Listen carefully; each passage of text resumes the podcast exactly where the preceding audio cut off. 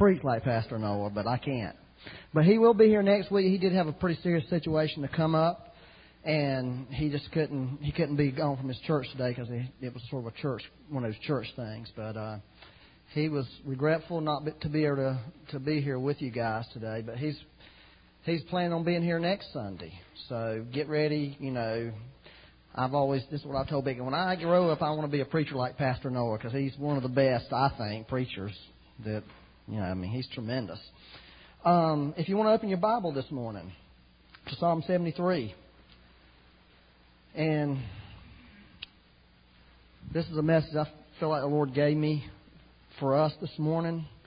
Actually, I wasn't planning on giving it this morning, but turned out I am. So, but it is a message for us today. And what I want to talk to you about is is stumbling. That's what this Psalm 73 is about stumbling. And it's like four steps to stumbling. That's, that's what I want to talk to you. That's four steps to stumbling. And then I want to tell you God's four steps, four step antidote that God has to stumbling. So that's what we're talking about this morning. Uh, Psalm 73 uh, is a psalm of Asaph. It's not one. That, it's not one of David's psalms. It's a man named Asaph. I'm gonna stop and pray. I feel like I need to pray here before I get in trouble. Lord, keep me out of trouble this morning. Hallelujah. Lord, I just pray for your divine uh, anointing that enables us to hear. Lord, we are not in, interested in information. Lord, we like information. Information is good, but we're going for the best. Lord, we want revelation. So I ask you to speak to our hearts, Holy Spirit, today. To each one of us in this room, you have something specific to say to them. You have a you have a thing in their life that you're, you're, you you want to touch, and we ask you to you do that. Ask you, Lord, to use me, Lord. I offer all that I have, Lord, to you, Lord. But I ask you to use it and you to do it, Lord, because I acknowledge today, Lord Jesus, Lord, apart from you, we're just just dead branches, withered and dry and worthless, Lord Jesus. Just acknowledge that, Lord, and we thank you, Lord, though that you are you are full of mercy and you're full of grace towards us. In Jesus' name, Amen. Thank you for the anointing to speak your word, Lord. Thank you for the word. But anyway, there's a man named Asaph. Let me tell you about Asaph. I'm not going to run you through all the scriptures. Some of you know about him. Some of you may have never heard of him. But he's an important guy in the Bible. He, if you go back, the first time he appears is in 1 Chronicles 15. If you'll remember, Saul was the king of Israel. And when Saul was the king of Israel, it was a bad time for Israel because Saul was carnal. He had a carnal king, a carnal leader. He was, he was, you know, he sort of represents the flesh to us. And as long as he was in charge, nothing was happening spiritually in the nation of any significance. Well, of course, you know, the Lord replaced Saul with King David, David being, you know, the type of Christ as the king. Well, when Christ is king, guess what? When he's truly king in a place, things start happening. And things started happening when David became the king. And one of the things that had, had happened while Saul was king was the Ark of Covenant, which represented the presence of God in the Old Testament, was over at somebody's house. And that house, Obed Edom, he was they were blessed. Man, wouldn't it be nice to have the Ark of the Covenant at your house, in your living room, the presence of God in your living room all the time, 24 hours a day. Well, it was over there, and David, um, of course, decided that hey, we ain't this, we're not going for this now. I mean, it's great, it's just at your house, but the nation needs needs it. So David, being the king, went and and went through some situations about getting it back. Uh, sort of failed the first time because he tried to do it in a natural way. We're not going to get into that. Don't try to do God's work naturally. But uh, second time he got it, he did it the way God prescribed. And I think you know the story. Uh, but there was a man named Asaph that was uh, suddenly appeared, and he was a Levite.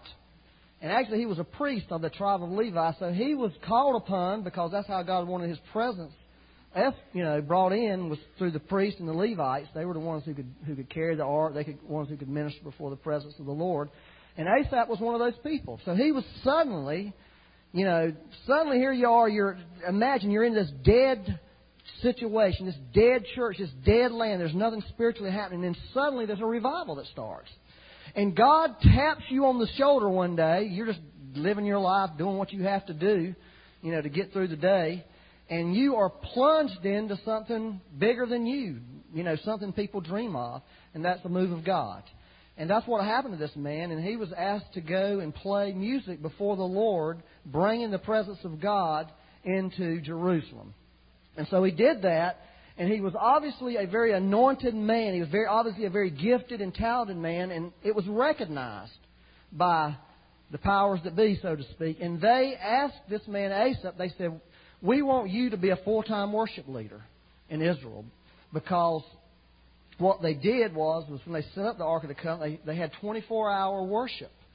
And so they needed worship leaders, so they picked him and two other guys to lead worship 24 hours a day. I suppose they were one guy was first shift, one guy was second shift, one guy was third shift.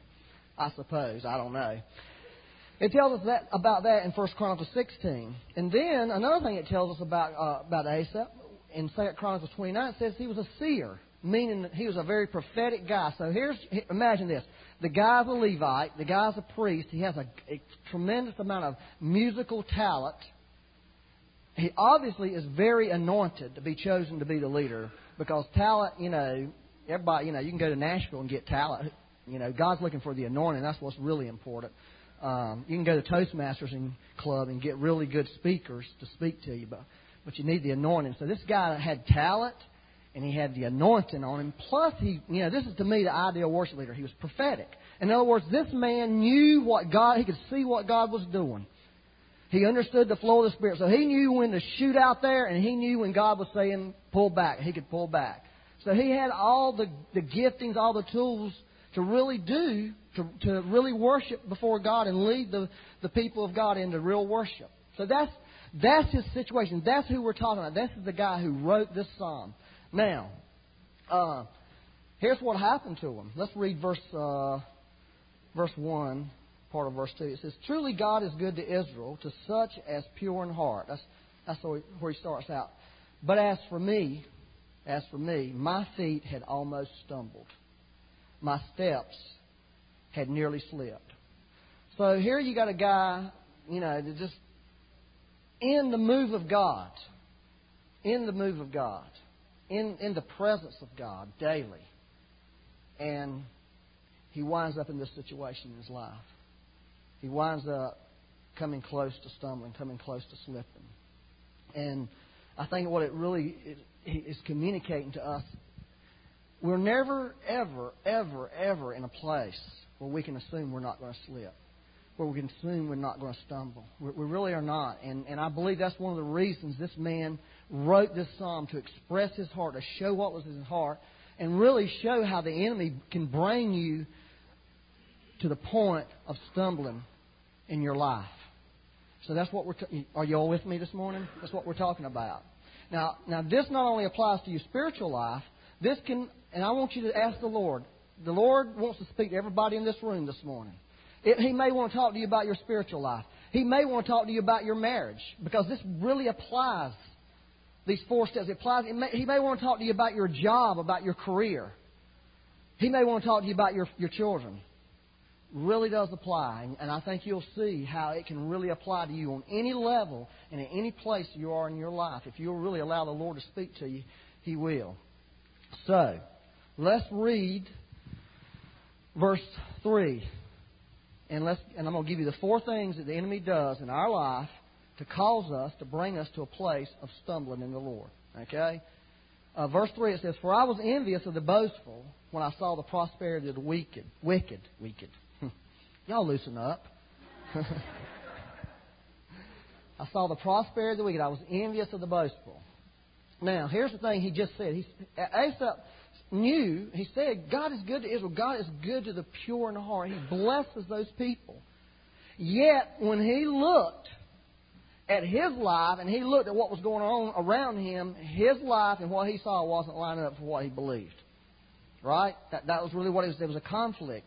See, he believed if you did certain things, if you would do certain things, certain things would happen. That's sort of how this guy lived. You know, if you're pure in heart, God's going to bless you, you're going to be prosperous. That's what he believed.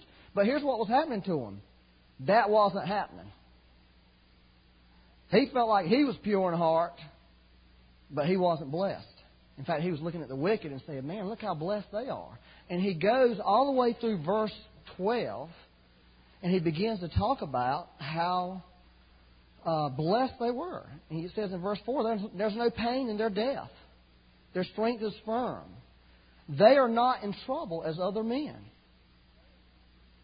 nor are they plagued like other men. And he's talking about people out in the world. Here, here, let's put it in the day. Here's a Christian man, a Christian woman thinking. Now, let me ask you a Have you ever been in a place in your heart when you looked around, maybe at people in the world, and became secretly envious of them? I mean, tell the truth. Have you ever done it? Have you ever been in a place where you looked at them and thought, man, you know what? Here I am a Christian. Here I am serving God and look at the way my life's going. They seem to have it better than me. They got a better house. They got a better car. Their kids are more successful. Their kids are making A's. Mine are flunking out. Their wife is nice. Mine's mean. My wife is real nice. I'm just saying third person. man, they don't have to get up to go to church on Sunday morning. They can sleep in late. They can go out all night, stay out all night. So they don't have to worry about this burden of having to go to church and listen to somebody talk to them, somebody press them. You ever thought these thoughts? They can cut their grass on Sunday if they want to, instead of having to spend their Saturdays cutting grass. They ain't got to pay tithes. Man, have you really ever thought that? See, this guy not only thought, I mean, he studied these guys. He spent nine verses talking about how blessed they were. See, he became engrossed in looking at them and comparing them with himself. And I'm going to tell you something. This is what happens in the church a lot. See, we don't, we don't, we do it with the world, but I think we do it with each other. We look at each other and we start thinking about what this other person has. Look, man, you know, they're getting to do this, or you hear what I'm saying too? We start becoming envious down in our hearts, deep down inside, and start comparing ourselves. Here's the thing that they'll do also. Look, let's read verse 15. He said, If I had said, I will speak thus, behold, I, have, I would have been untrue to the generation of your children. Now, here's the backdrop the enemy wants. The enemy wants to plant, plant those thoughts. Here's the, here's the thought he wants to plant. This is the first step to falling. It's when we believe the world or we believe others have something better than we do. Okay? When we begin to believe, listen to this, when we begin to believe that the world or other people, they can be Christians or whatever, but when we begin to believe they have something better than we do, that is step one to going down the tubes. That's the first trap the enemy has set for you. When you start thinking that way, let's think about the natural. You look at the lady next door, husbands, and think, man, she seems to be a better wife than my wife. That's the first step. You've made the first step into stumbling. And what happens is if you keep thinking those thoughts, you see, what the enemy wants you to do, he wants you to think those thoughts. He's feeding those thoughts to you, and he don't want you to talk to anybody about it. Because that's what he said in verse 15. See, the whole thing is a backdrop of the enemy. Keep it to you. After all, Asaph, you're a worship leader. You're a prophetic person. You're a very anointed person. What nobody should know what's really going on inside your heart when you're standing up there raising your hands you know, declaring the wonders of God and leading the congregation in worship. You can't tell people that, you know what, I'm really envious of my neighbors. I really think they've got it better than me, and I don't really understand why they do. And I'm struggling with this. You see, if we go long enough in that, we need to find a way to talk to somebody about it. And I don't think you should stand up in front of everybody and start telling them that. That would be sort of ridiculous. But Asaph had two, there were two other guys he could have went to and said, I'm struggling, guys. I'm struggling. See, what the enemy wants to do is keep you quiet, keep it just between you and him, and he's got you because he's got you isolated. Or this is another class. This is what I've seen with people. People struggling. You start to talk to them about something, and they lie to you. I'm fine, you know. Or they'll give you the surface stuff, but they keep you like out here. Don't I don't want to talk to you about this, but there's really issues in their heart. They're really struggling in their heart. You see what I'm saying? That's the enemy's first step to keep to getting you down, uh, isolate you.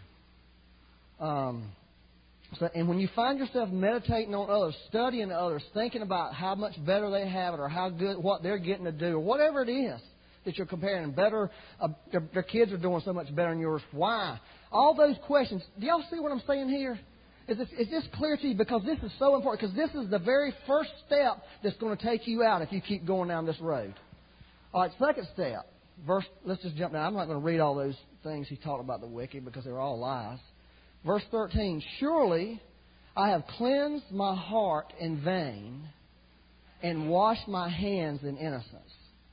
All right, the second thing the enemy is going to do is get you to believe that what you're doing has little meaning or value. That's the second thing. I've cl- listen, listen. I've cleansed my heart in vain. This is all vain, God. Have you ever thought that? Have you ever thought, Lord, I have really believed you for something? I've really stepped out in faith in my life and believed you, and nothing happened. It didn't work out like I thought. Have you ever thought this stuff's vanity? Lord, I've done all these things. I've trusted you and I've believed in you, and you didn't come through, God. Has anybody ever felt that besides me? Has anybody in this room ever really believed God for something? I mean, really believed Him. Hung your butt out there, excuse the French, hung your, hung your rear end out there on the line, believing that God was going to meet you and touch you and help you. And guess who didn't show up? And your carcass was hanging out there in the breeze. I mean, have you ever been in that situation? It's a terrible situation to be in. Basically, what Asaph was saying, God, you're not doing your part. I've done my part, God. I've believed you, God. I've trusted you, God. I've, I've made decisions based on my belief that you were going to meet me. And you didn't. And the enemy's sitting there saying, No, he didn't meet you. You think God was going to meet you? Anybody ever been down there? Anybody ever hung out there? Do you know how terrible it is when you hang out there and God doesn't show up? It's terrible. You feel that way. So that's the second thing. And again, the enemy wants you to keep quiet about it. Don't tell nobody, you know. Besides, you're a worship leader. Worship leaders don't feel that way. You're a prophetic man. People look to you to get the word of the Lord from you. I thought, God, if I walked in faith, you would bless me. You would come through for me.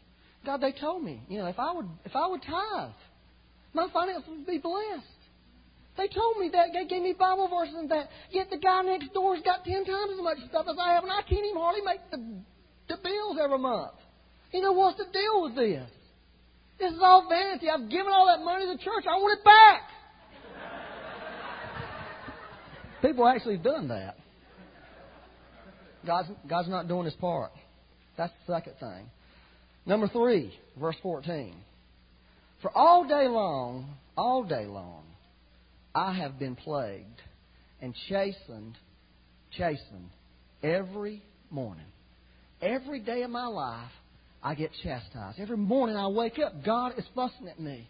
Every morning something bad's happening to me. Every day I'll go through my days and they're plagues.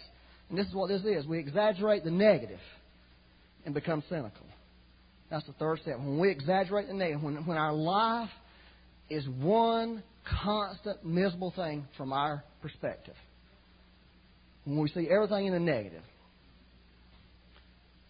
and that's when you have some unrealistic expectations. That's what happens to you when they don't get met. You get cynical. When you really believe God for something and it doesn't happen, suddenly your whole life looks like doo doo to you. That's the way it looks to you. That's the way it feels to you. That's the way it smells to you. Everything in your life. And it happens, I'm going to tell you, it happens over and it happens in people's marriages all the time. Suddenly, that person that you, that you thought was so wonderful, that you had all these expectations with, is you're wondering, why in the world did I marry this person? Why did I do this with my life? I've ruined my life. Look, and you see all the negative things. You see every negative thing there is, and that's all you see in them. You don't see that person at one time you thought they could, you know, you would throw everything away for. You would throw your life away for that person. Most people, when they're in love, they'll do anything. I mean, I about flunked out of school over Becky. I mean, I was willing to toss everything for her. I loved her so much. I mean, that was all I ever thought about. This is her. You know, and I thought about the Lord a little bit, but see what cynicism sets into your life. You become cynical. You become cynical about your life. You become cynical about the people you're around. Everything, you see everything as a negative. You know, you don't have rose-colored glasses on at all. You have, you know, brown. Look over, hold your place there and look over in Jeremiah. Let me just read this one verse, Jeremiah 17.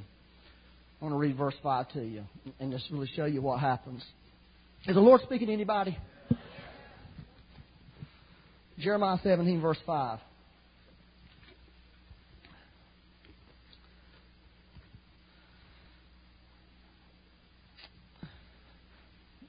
This is a famous scripture. Most of you are familiar with it. Thus says the Lord Cursed is the man who trusts in man. Okay, Lord, we know we're not supposed to do that. And makes flesh his strength. Yeah. Whose heart departs from the Lord. For he shall be like a shrub in the desert. All right, he shall be like a shrub in the desert, and shall not see when good comes. Shall not see when good comes. See, here's what happens to a lot at this third place. Good is coming your way. Good is in your life, but God has allowed the ability to see the good has been removed from you. You, see what I'm saying? The ability to see the blessings have been removed from your life. You don't see how blessed you really are. You don't see the favor of God in your life. It's because all you see is the negative. And it says you'll be like a shrub in the desert. Does anybody want to be a shrub in the desert? You know how bad it would be to be a shrub in the desert? 130 degrees in the daytime, nothing but sand around, maybe a shrub here half a mile down the road. At night it gets so cold, it's, you know, you could freeze to death. So you're going through these extreme temperature swings. I don't want to be that way. For he shall be like a stranger and shall not see when good, but shall inhabit the parched places in the wilderness. I mean, that's the lot of a person who's cynical. If you're cynical this morning, if you see everything on a negative, you have destined your life to inhabit parched place, not just in the wilderness. I mean, you're, you're going to get the worst of the wilderness. You're going to get the driest, deadest places in the wilderness. That's your life. That's you, you, you've condemned yourself to that. It even says in a salt land which is not inhabited. You know, that's, that's really bad, salt land. But then he goes on, Blessed is the man who trusts in the Lord and whose hope is the Lord. For he shall be like a tree planted by the waters, which spreads out its, root, its roots by the river, and will not fear when heat comes. It doesn't say heat's not coming. It doesn't say trouble's not coming. Trouble's coming. It really is. Remember, I told you a few weeks ago, the wolf is coming. The wolf's at the door. Trouble's coming. We need to get. We need to get into that. That trouble's headed our way, Lord. But He's not going to be afraid. But His leaf will be green, and He will not be anxious in the year of drought. You see that? He will not be anxious in the year of drought. And it could be financial drought. It could be spiritual drought. It could be whatever drought is brought upon the earth. It could be difficult times, but this person wouldn't be anxious. And he would not cease yielding fruit at that time. Now, that's really what God's called us to, but you cannot be that way if you live in the negative realm. If you have become cynical and everything you see is negative, you cannot live that way. Because when trouble comes, you're going to be full of fear. You're going to want to run. Now go back to, uh, to, to Psalm 73. Let's look at step four. Y'all with me? This is the sort of the last the last step, the four steps of the devil. The four lies of the devil. Verse 21. He says, Thus, you know, I've skipped over a bunch of stuff he talked. We'll, we'll go back and jump on some of that in a second. Thus my heart was grieved, and I was vexed in my mind. So we go through those first three steps. Number one, we believe the world or others have something better than we do. That's the beginning point. We start comparing ourselves to others. We believe they have something better than we do. If you're doing that, stop it. Stop doing it with the world and stop doing it with people in the church. That's so stupid. Because they don't have anything better than you do. There's not, if you're a Christian in this room, nobody in this room has anything up on you. Period. And we need to get over that mess of comparing ourselves to each other. Because if Jesus Christ is living in you, in you, you've got everything that I've got. You've got everything that Billy Graham's got. That's the truth. That's the gospel. Yet we go around, well, you know, they're getting to do this, they're getting to do that kind of mess, and jealous of people and all that. That is insanity. That is insanity suppose you're not believing the gospel. You've got everything that the Apostle Paul had inside of you. Every, you may not have the same gifts and talents. You don't have the same calling. Heck, I wouldn't want his calling. You know? In fact, some historians think Paul was a terrible preacher. People fell asleep on him, died, died during his message. So I'm saying, I, I, but he did have some revelation going.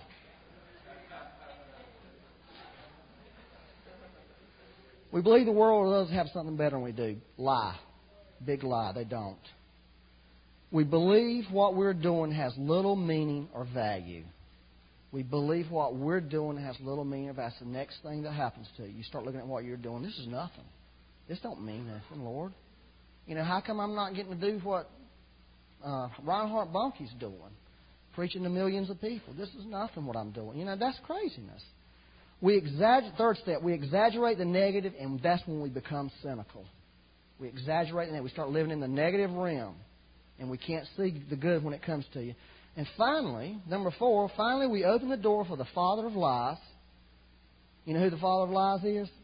It's the Satan. It's the, it's the snake. To pierce us, to snake bite us, and poison us with bitterness of soul.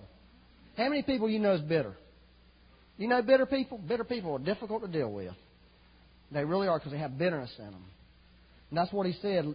That's what had happened to Asaph there in verse 21. He said, until uh, verse, yeah. Thus my heart was grieved and I was vexed or pierced.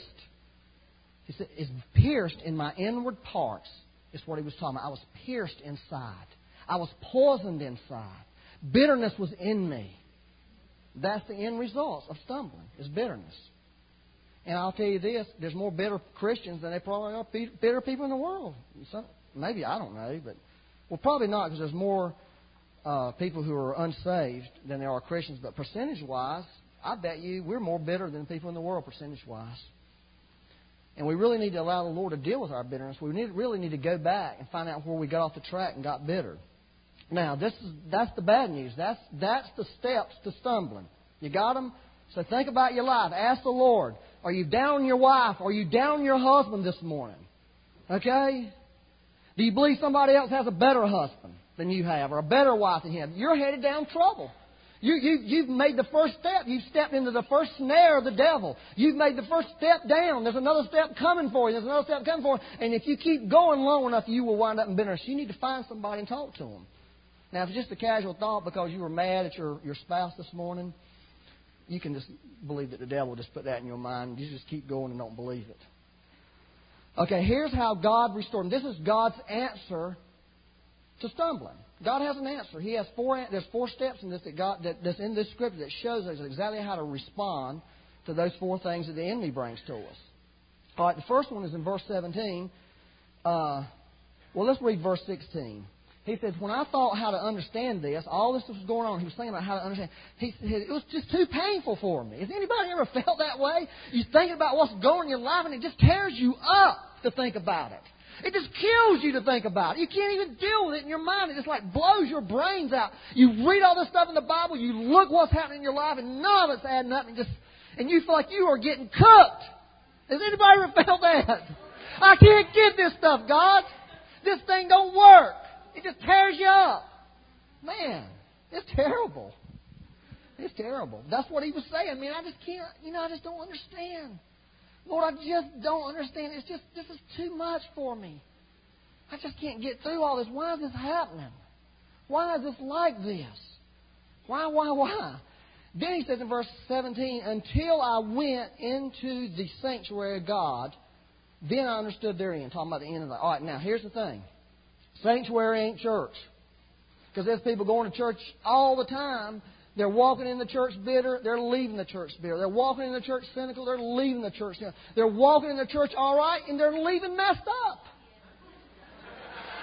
It's the truth. And sometimes it is not the church's fault that they're leaving messed up. They came in good and left bad. Sometimes it's the church's fault. I got some things on the church. That they ain't doing right. We ain't doing right. Not they, we. But sometimes it's because they stepped into this trap. They started thinking, this ain't good enough. You know, we got there's something better than this, God, for sure. You see what I'm saying? The sanctuary is talking about the presence of God. It's not talking about church. It's talking about being in God's presence. Okay, and getting God's perspective on what's going on. that's that's the key. You've got to you got to start seeing things from how God sees things. Now, how do you do that? Well, you've got to ask Him for one thing. To say, Lord, I, I don't really understand what's going on here. I really need need you to show me and, and really reveal to me how you see this situation. What your heart is on this situation. When you hear those people saying that, what are you hearing, God? Because if you judge it, I promise you, every time you'll miss it. So there was four things that Asaph saw when he got into God's presence. See, that's really why we want the presence of the Lord so much. That's why we're not interested in just doing church, you know, going through the motions of church. Let's go in and do church and, you know, who knows, you know, that's why we desire to be in the presence of God. Because when we're in God's presence, everything changes. All of a sudden, everything you thought was this way is like, well, that wasn't really like that because I'm in God's presence.